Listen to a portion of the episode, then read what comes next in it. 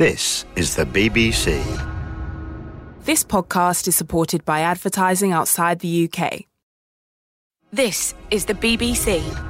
Thanks for downloading this episode of In Our Time. There's a reading list to go with it on our website, and you can get news about our programmes if you follow us on Twitter at BBC In Our Time. I hope you enjoyed the programmes. Hello, Rosa Luxemburg argued for revolution in an age of revolutions. She was born in Poland in 1871, then part of the Russian Empire, yet is most remembered for her life and brutal death in Germany in 1919.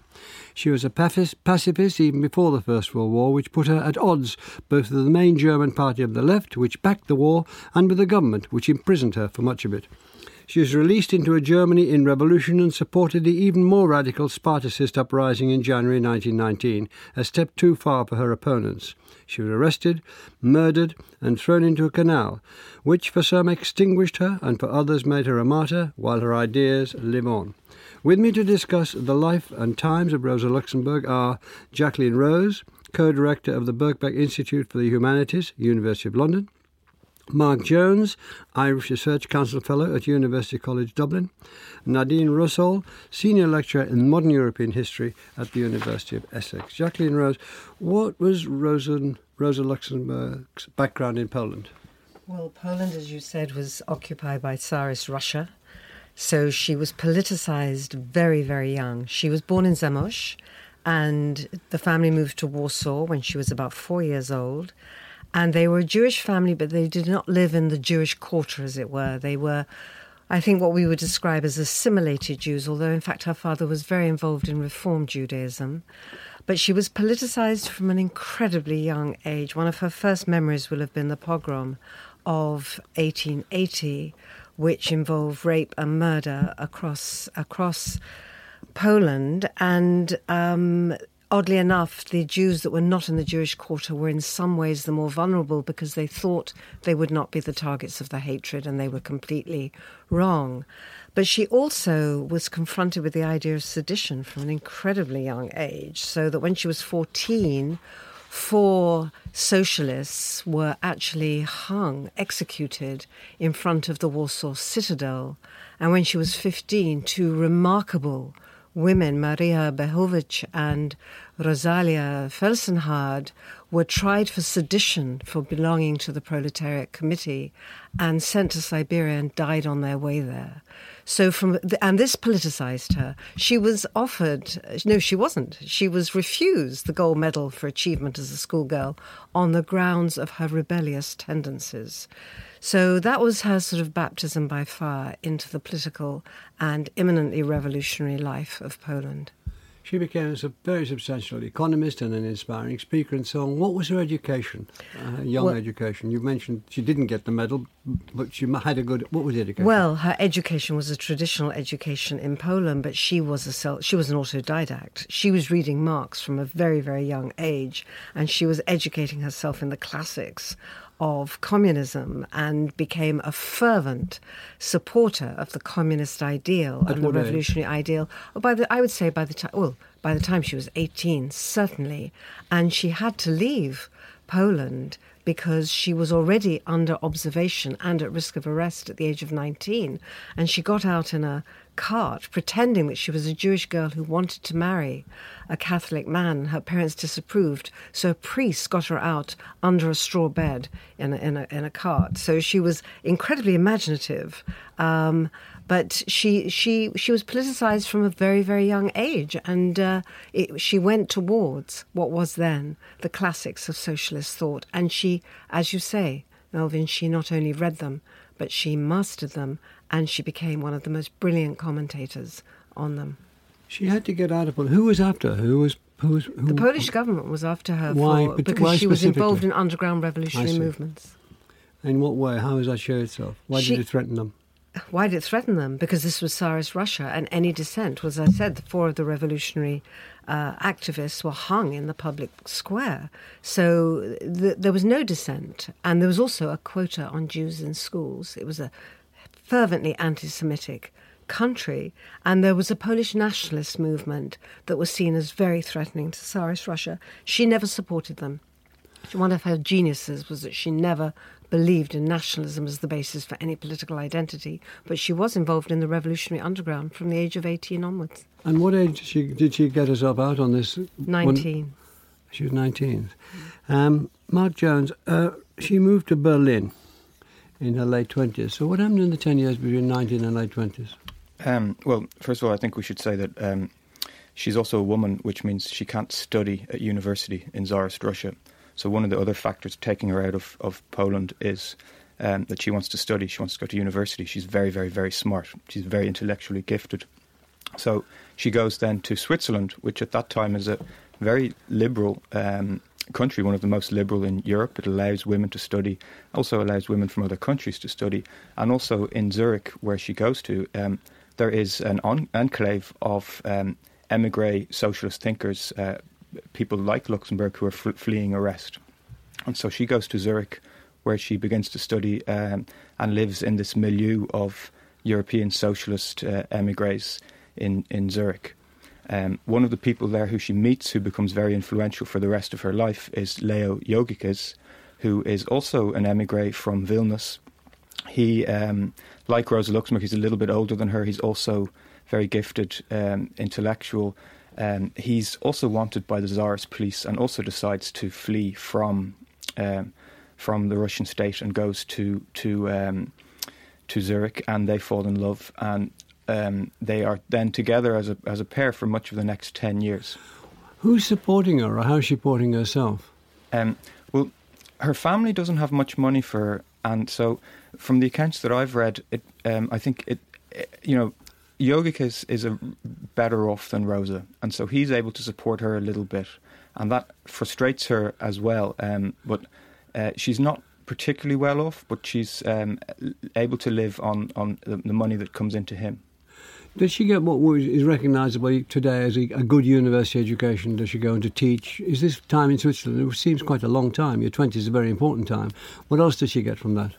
Um, I think she gets an awareness of European socialism by mixing with uh, different groups, you know, mixing with French, with Germans, with uh, uh, Russians like herself. She also travels a lot. Um, so she goes to research in Berlin. I think her first trips to Berlin are research trips.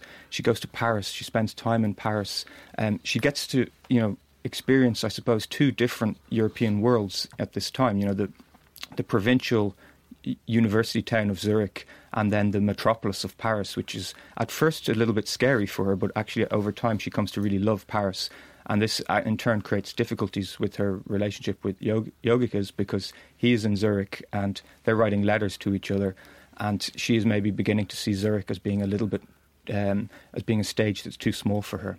Is she consciously building up a web of uh, relationships in the socialist left wing political part of Europe? Um, I, it's hard to say that with certainty. I think um, I think when we look back at her life and we, we read things backwards into it, we could certainly say that she appears to be an, a, you know an excellent networker, creating alliances in different in, in different places with different socialist leaders, um, and so we could say she's consciously doing that. I think by the time she comes to move to Germany, um, it's clear that she has laid groundwork for. Uh, you know, when she's going to Germany, she knows. Uh, who, whose doors she's going to call on when she arrives there. She's already attending the socialist conferences, the international conferences, and so she is building a reputation while she's still in Switzerland. So when she arrives in, in Germany, you know, she is young and female, but she's not unknown. What lured her to um, Germany, do you think, Nadine? Um, Nadine her, con- her, connections and her links to um, the you know left wing and socialist sort of movement, if um, certainly helped in you know bringing her to Germany. If um, she was uh, deeply connected to uh, Karl Liebknecht, who was uh, her sort of uh, political partner uh, for much of her time later on, uh, and he belonged to the more radical part of the Social Democratic Party, um, and you know her insp- her inspiration of sort of socialist ideas, the the country to go to in the early 20th century um, to possibly test out some of those ideas um, probably would have been Imperial Germany. So she saw Berlin and Germany as the best place for her to develop her own ideas. So she went with her own ideas there. She wasn't drawn there because of them. She went because of herself. It's probably a combination of both. She Yeah. went with her own ideas, but she also was drawn to a quite active, um, you know, socialist um, political landscape, if you like. Could you tell us her views of, of the uh, Russian Revolution of 1905 and how that how that changed her? But you, uh, can you not offer offer an answer to that? I know you're pointing at Jacqueline, but if you can't, I'll come to Jacqueline later on this. So what she how did she must have some reaction to that you would know about? Uh, she was quite uh, she was quite impressed uh, by the Russian Revolution. She saw, uh, particularly when she later on compared it to what was happening in Germany, as the sort of the right kind of revolution, the revolution that um, where the power was going um, to Soviet councils, which she believed was the right kind of political form of organization, um, particularly when uh, we look at what she thought about what was happening in Germany in 1918, 1919. She felt that this was the revolution that was actually moving power to um, the right people rather than uh, a revolution that only transformed uh, the political system but actually didn't transform the life of the people. She seems to, excuse me, she seems to become prominent in, in let's call it extreme left wing politics quite soon. What was, uh, there wasn't much franchise, you couldn't vote, uh, and so on. Uh, she, she was, um, there weren't many women doing as well as she if any, maybe one or two others. What, what, what distinguished her at that young, at that time? Um, yes, so you're right. She she couldn't she couldn't vote. Women couldn't vote in Germany at this point in time. Women only got the vote in um, 1819 and first voted in 1919. So actually, only a few days uh, after she was killed. So she didn't experience to to actually vote in in Germany, and she couldn't stand for elections either. She couldn't stand for a political office. So her power was um, through her writing um, being a political activist, you know, being an, a, brilliant thinker and a distinguished um, sort of journalist and, and publicist. And she worked um, within um, the social democrat, the, the, the radical uh, part of the social democratic party. Um, so it was difficult to make her voice heard in that sense, as she couldn't engage in the political decision making process as a woman, but also with her cooperation with uh, quite prominent men in, in this particular party, she was able to make her voice heard. Jacqueline Rose, can you give us some idea then? Thank you, Nadine. That, that we're in we're in Berlin. She's working away. She is a revolutionary, and she's with important men uh, who are doing things. But she has got no vote, and she is a woman, and we know enough about that to know that she would be marked down because of that. Um, how was she making her voice heard? Well, this is the key, I think. First of all, just to stress the question of her being a woman is so important. She was not just a woman, she was a Polish Jewish woman with a limp, right? And she was tiny, which puts me on her side um, immediately.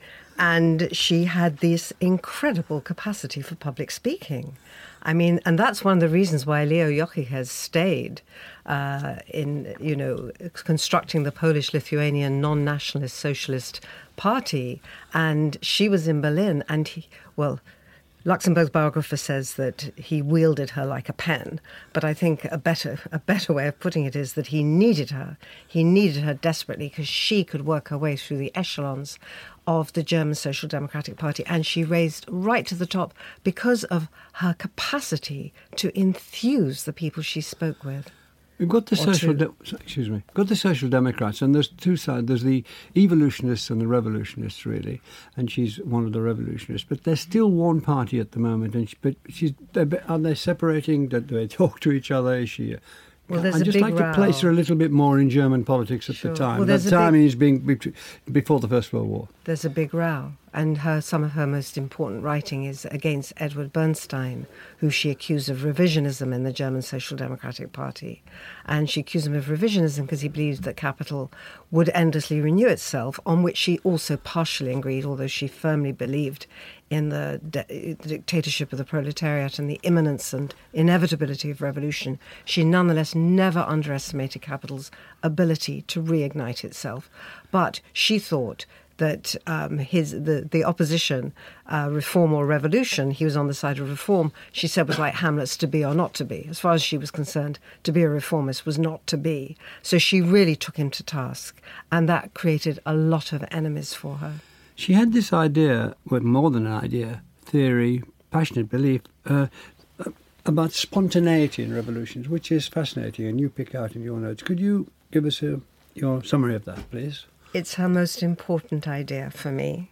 It's misunderstood as anything can happen, whereas actually what it means is you cannot control what will happen.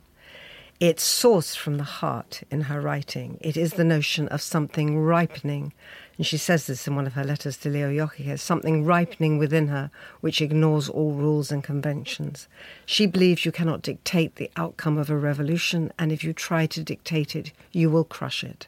And this is part. So by dictating a revolution, you kill the revolution. You kill the revolution, absolutely. And this was the basis of her fervent, passionate disagreement with Lenin. And she accused him of trying to create a night watchman state and she said that he was um, playing schoolmaster with the revolution. And she she used a vocabulary to, for spontaneity to do with a revolution billowing, flooding, gigantic networks of streams, which is almost identical to the vocabulary of somebody like Ahdaf Soueif describing the revolution in Tahrir Square in 2011. So she's not saying you don't have to plan. She's not saying that anything can happen, but she's saying that if you suppress the spirit of spontaneity, you will destroy the true democratic spirit of revolution, which has to be unpredictable. Mark Jones, is she, how is this idea of hers? Is that, does she speak? Well, yeah, of course she would. She's that sort of person, and she speaks about this. How is it received among her fellows, even mm. on the left? Well, I think you know, in the decade between um, before the First World War starts in, in 1914, she alienates a lot of her, her party from from her uh, uh both. There was always a divide between left and right in the in the German Social Democratic Party at this time, but even those on the left of the party, she alienates them too because she pushes the argument too far. Which argument? Uh, her her argument that the party should be moving in a revolutionary d- direction and that it should do everything it can to bring German workers into a state where they will rise up against the state. So she's pushing for. And can we develop what she wants the German workers to do? She wants them to own their She wants them place. to strike. She wants general strikes. She wants them to be prepared to walk out on strike if war is declared. She wants them to do things which the leadership of the party don't want them to do at that time. So the leadership of the party by the 1910s is focusing on the next election. So even though the electoral law in Germany is not equal, uh, and particularly in the state of Prussia, where workers' votes count for less than uh, the votes of owners of property, the party leadership still thinks it will become the largest party. This in, is the, we're still with the Social Democrats. Yeah, the Social yeah. Democrats believe they'll become the largest party in 1912, and they don't want to do anything that will upset that parliamentary struggle. And so their argument is we can move into a more aggressive um, form of revolutionary politics when we're the largest po- party because that will be harder for the state to respond to, harder to the state to repress. And so Rosa wants to make arguments against this. And she writes newspaper articles. I mean, this is one of the things she's doing at this time. She's teaching in the, in the party school. She's teaching um, the, the new cadres of party leaders, but she's also writing newspaper articles. And the newspaper editors are more conservative than Rosa Luxemburg is. And so she starts to fight with them. And so she ends up having a massive fight with Karl Kautsky, who's been one of her most important supporters and allies before this. And they end up not talking to each other from 1910 to 1914. Kautsky even suffers a nervous breakdown, uh, partially as a result of his public row with Rosa Luxemburg. So she's alienating the left. And perhaps the more important point to make when we think of the, the broader constellation is she's doing this all very publicly, and so those who are leading the party from the right, so the future leader Fritz Ebert, who uh, who plays a crucial role in 1918-19, they're already they already hate Rosa Luxemburg before the First World War has even started. Well, let's let's come to this First World War because it was obviously a crucial thing, and I'll, I'll, come over to you in a moment, Nadine. But just give us a quick headline, uh, and before we finish, what led to her arrest and trial just well at and just after arrest, just just just at and then trial just after the beginning well, of the First World War. She's teaching in the school, as I say, and that's not uh, lively enough for her. So she goes on a speaker's tour. Yeah, but what led to her arrest? She calls for workers to act against the state. So she's she commits an act of verbal sedition, and she's arrested for that. Because what we have, Nadine, and as I understand it. Um, uh, a massive sweep of nationalism. The Kaiser calls it the the, the German spirit. This is a great national war. It's an imperial war uh, run by the, and the Social Democrats think they have to support him, otherwise they'll be accused of being anti-patriotic. Uh, but she won't. Uh, Rosa Luxemburg takes against that. Could you tell me how she expresses her opposition to that very strong nationalist, imperialist, and social democrat view? She well, she is in a party that, as you said, sort of supports the Kaiser in his war.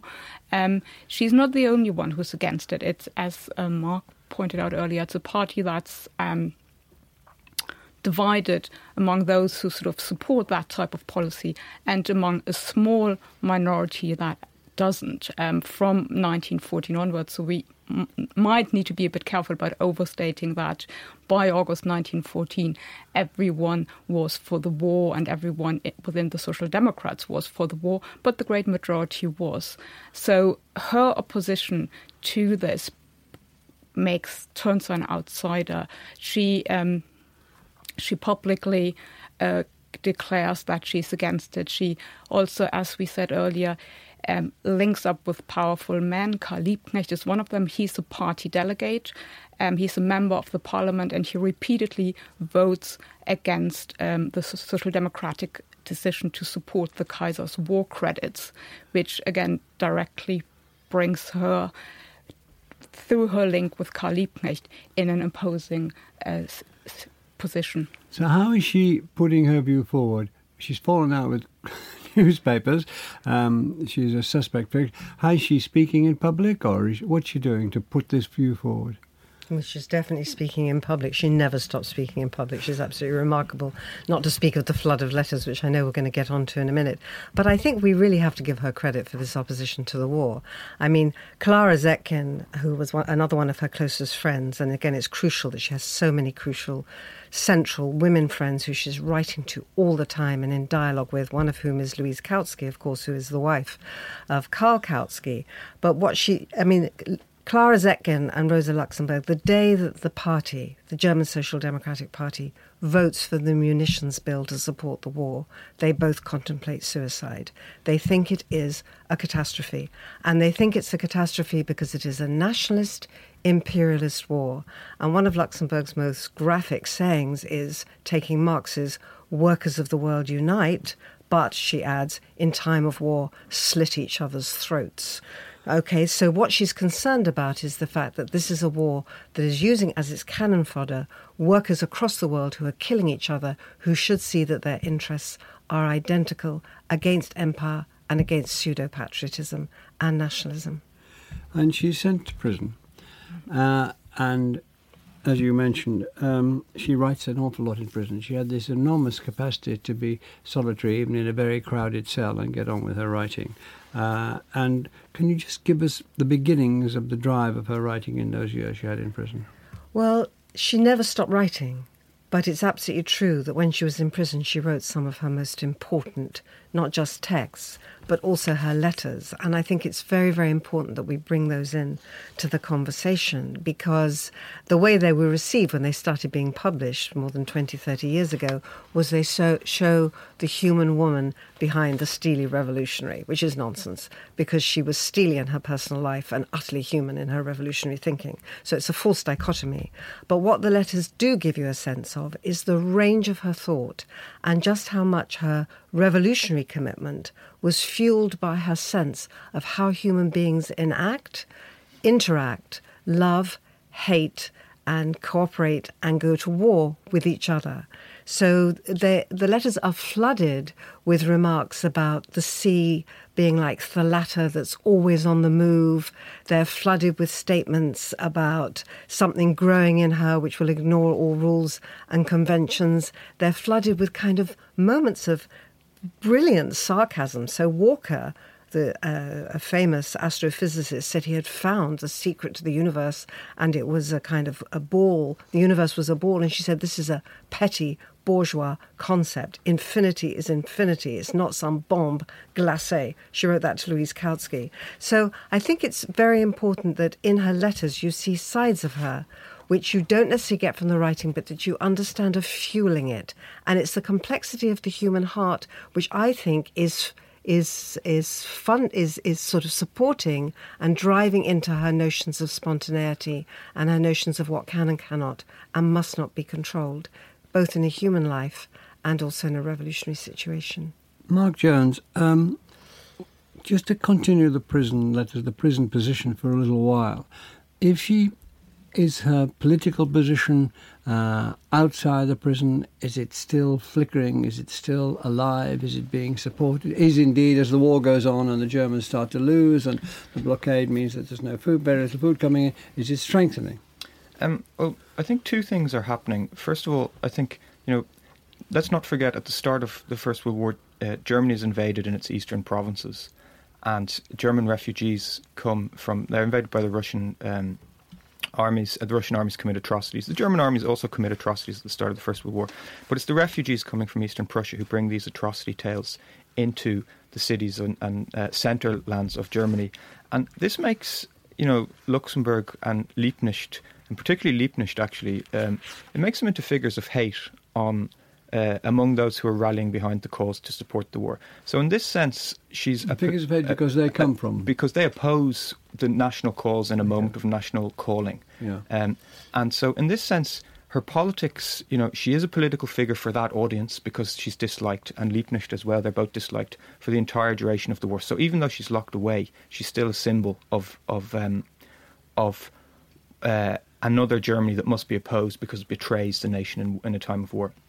Among the intended audience for her political mobilization, so this is the working class of Germany, um, it's difficult to assess how much influence she has. She has an organization helping her to get her, her political writings out of prison, particularly Jogiches, again, is is uh, is closely uh, working with her. He becomes the organizer um, at this time, and Luxemburg is maybe writing intellectual texts against the war, but he's the one who's getting them printed and getting them circulated.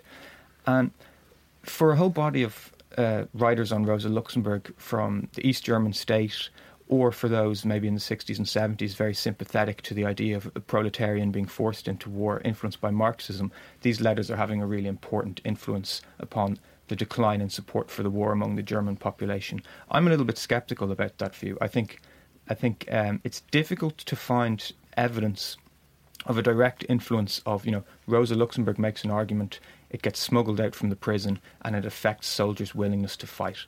Or it affects um, the the uh, urban workers' willingness to endure the war for the next uh, for the next winter. Indeed. Can I come into this to support Mark's point? Uh, we see throughout uh, the war uh, a society and not just you know not just workers, but a society that's getting quite war weary throughout the end of the war. But they are they're, they're getting interested in peace rather than in revolution. It's not a situation where, you know, because the war is going badly, because uh, military defeat is obvious for some, or because um, food shortages are, are particularly um, obvious. Um, towards the end of the war, 1917, 1918, we find demands for bread and peace among the German society and population, not demands for a revolution. The National Conservatives in the Weimar Republic, you know, sort of famously point out that it's um, the revolution that caused the defeat in the First World War, while actually it's the other way around. It's the defeat, the militaristic defeat in the war, and the war weariness of the society that allows the um, revolution to happen. Mark, you want to come in? Um, yeah, I just wanted to add there the war is going badly for Imperial Germany, but it's also going well. Let's not forget the Eastern Front is a victory for the German Empire in 1917 and leading to uh, the Russian withdrawal of the war in 1918. And um, one of the reasons it's a victory for the German army in the East is because of the Russian revolutions in 1917. And I think any discussion of Rosa Luxemburg in the First World War needs to bring this uh, this um, point into focus. Um, Luxemburg herself is very critical of Lenin, critical of the Bolshevists, and this later becomes part of her um, uh, the myth of Rosa Luxemburg um, as an opponent of Bolshevism and Leninism. And because Luxemburg criticizes the Bolshevists' uh, use of terror as a means of establishing the uh, Soviet um, uh, power in in Russia. Um, but what's important is her message, writing for revolution, has to compete with this message coming from the Soviet, uh, coming from the the shatter zones left by the collapsing Russian Empire, which is that revolution brings chaos, it brings hunger, it brings starvation, and it brings terror. And at this point in time, in, in the course of 1918, the term Russian conditions in mm-hmm. Germany comes to be synonymous with Armageddon. She's a fervent and passionate supporter of the 1917 revolution because she thinks it really exposes the nature of the, the imperialist nature of the war in Germany. And she defends it fiercely but she is critical of the way it has been conducted. I think it's very, very important to make the distinction between the spirit of revolution, which she uses against the German Democratic Social Democratic Party for presenting itself as the vanguard of proletarian struggle. She, she just says this blows them out of the water. So she is critical. I agree with you, Mark, that she thinks that she, she's critical of Lenin, the night watchman state, terrorist activity, and so on. But the Russian Revolution also produces a model for an alternative to what's going on in Germany. So I agree with you, Nadine, about um, the desire for bread and peace. But as you also said, the soldiers who come back from the war are war weary but they're also starting to be aware, or potentially aware, and this is where the educational aspect of Luxemburg's writings are so crucial. They're starting to be aware that they have been used and therefore, they come back, I would say, almost with a split consciousness, which will lead into what happens next. On the one hand, they know they've been used and they know it's been an imperialist war and they know the workers of the world should unite against that. So they are potential revolutionaries, but they're also nationalists. They haven't lost the nationalist fervour. And therefore, I think it is one of the most tragic moments in European history that at that moment it could have gone either way right? So the people who murder Rosa Luxemburg in 1919 are people who, within hours, days before, were supporting the Spartacist uprising. That's they, they believed in the possibility of a revolutionary moment of a very different kind. And so it, they're split down the middle. And Luxemburg famously said socialism or barbarity. And what we got was barbarity.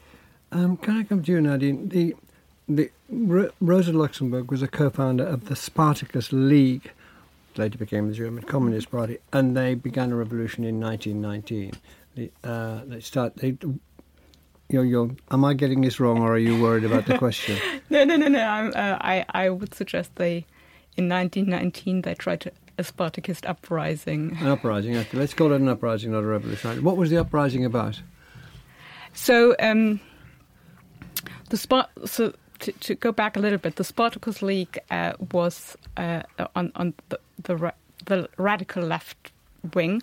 Um, they were actually much smaller than we often think. And, and she was co-founder of it. Mm-hmm. That's right. I got that right. Together with, um, yeah.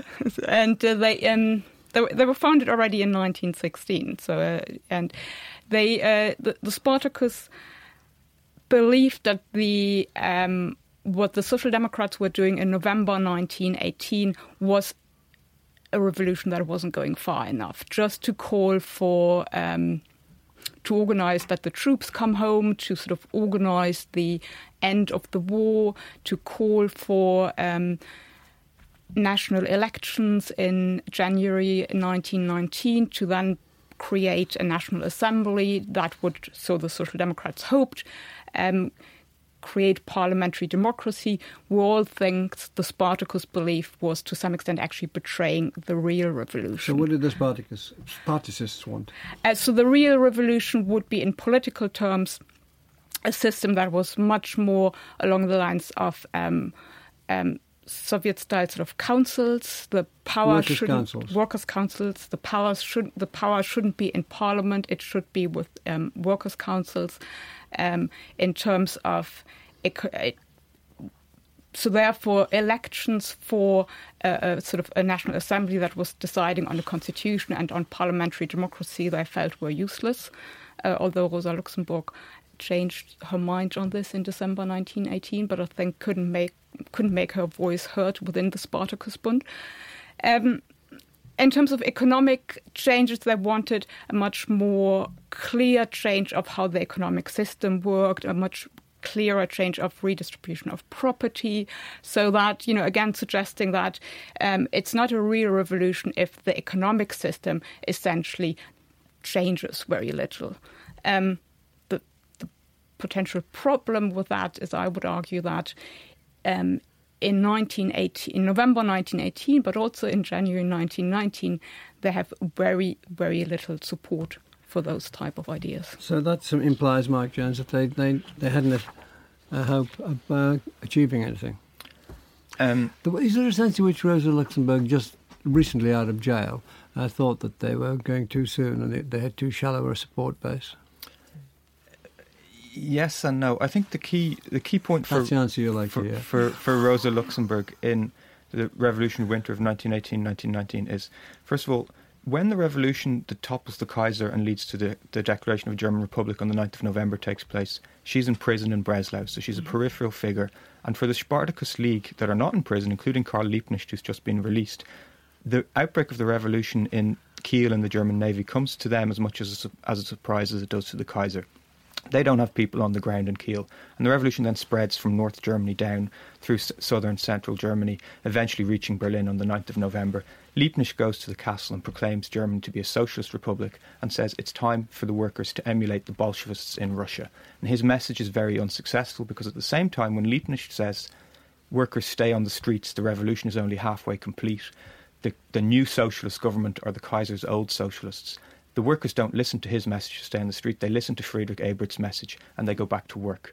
And they, the, the council's movement then that emerges in Germany as a result of this re- revolution also doesn't support the Spartacus group.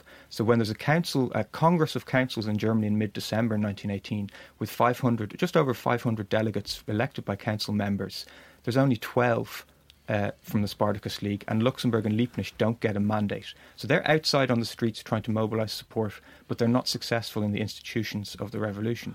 Now, then, if I can just add one. Well, we have got to okay, get a move on. What, but this is the, the, the, really crucial point about right. Rosa Luxemburg in the winter, the, in, just before the Spartacus uprising, is at the founding co- congress of the party of the German Communist Party, she says Spartacus will never try to rule without the overwhelming su- support of the majority of Germans, and this is what makes her lays her claim to being a democratic socialist.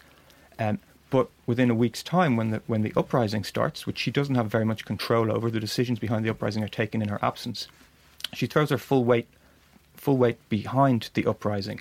It has little chance of support un, unless it becomes a heroic gesture Right, we have to move. She got murdered. Can you tell how she and Liebknecht were, were, murdered on the same day but not in the same place? Yes, they were murdered right. in, in, in they, they, were both murdered. I think that's what we need to know. And I think we are in danger in the way we're talking about Luxemburg of slightly of crushing her um, because, you know, she was the radicalized minority, and radicalized minorities have something terribly important to say. And the fact that they are then defeated, I think there's a danger of reading it back as therefore they were completely in error in their analysis of what was happening. And I really don't think that is true at all.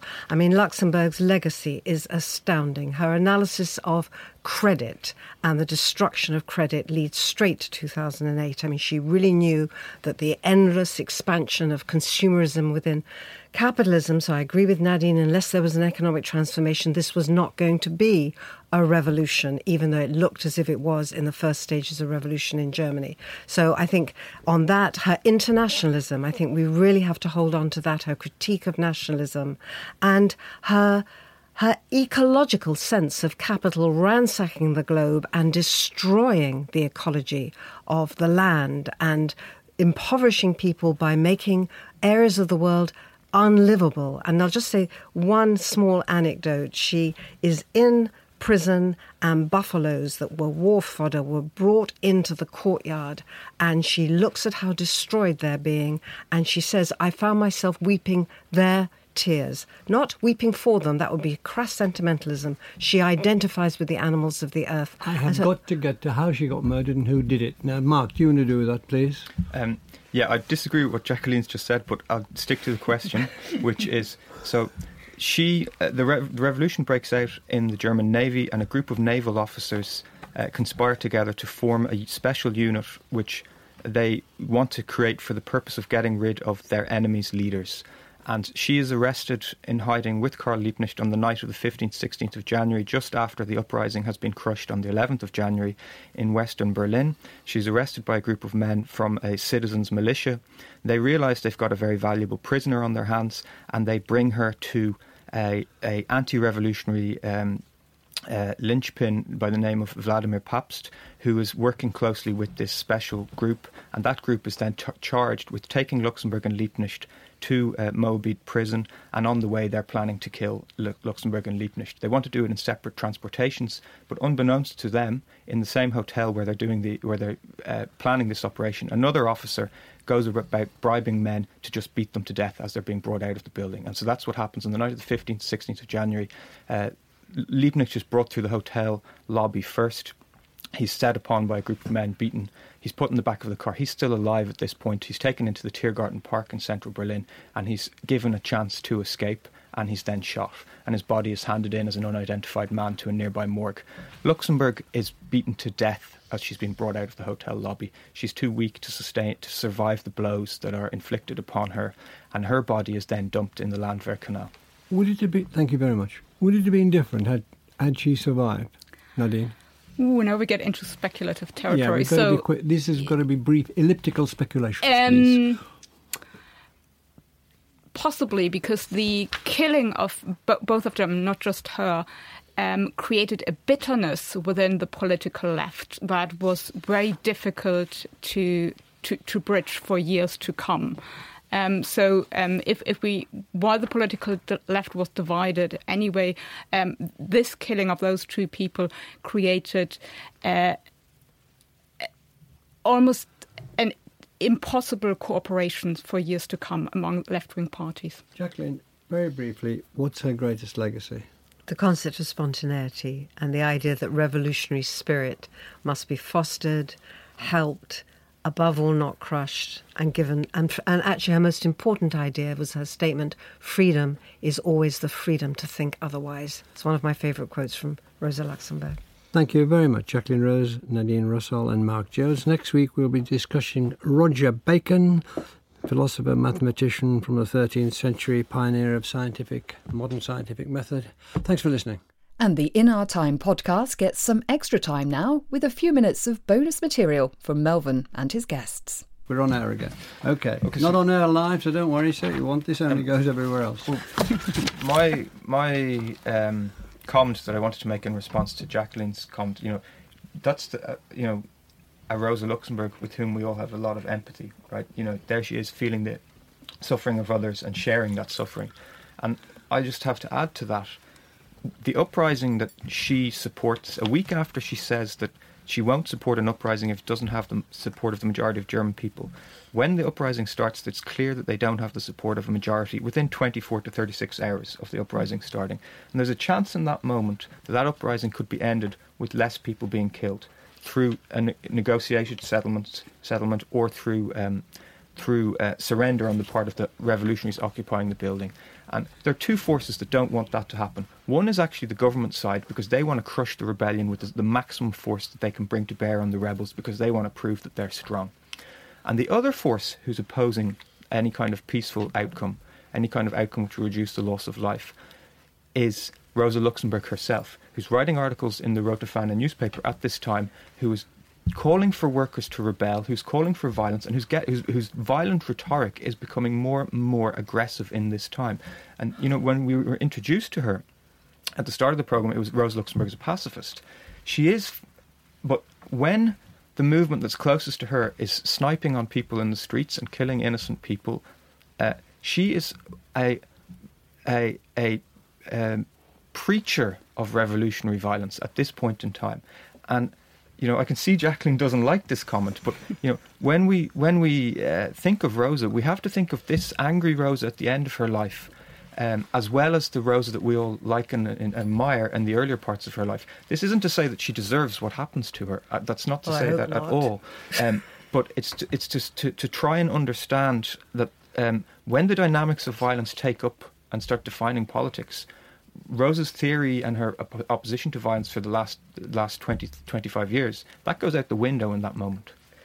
Now tell me why I'm wrong. We, we love her anger. That's the first thing. And secondly, one of the most striking speeches she made was when she said, People are saying blood is being shed by the Russian Revolution and that it is violent. Let's go into the mines. Let's go to the plantations. Let's see the immiseration of life, the exploitation, the early deaths under the capitalist system. So if we're talking about violence, we have to distribute violence. And you are certainly loading the dice, Mark, if you don't mind me saying so, by saying she was not interested in stopping the loss of life, right? I really don't think that's correct. I see it very, very differently. She was exhorting a revolution because she saw what would happen if that revolution was thwarted. She saw that the revolution of the German Social Democratic Party was on the way to generating the Freikorps, who in fact were the people who murdered her, who would become the most fervent supporters of Hitler. So socialism or barbarity was the correct cry and she saw it coming. But I also think there's another thing to say here.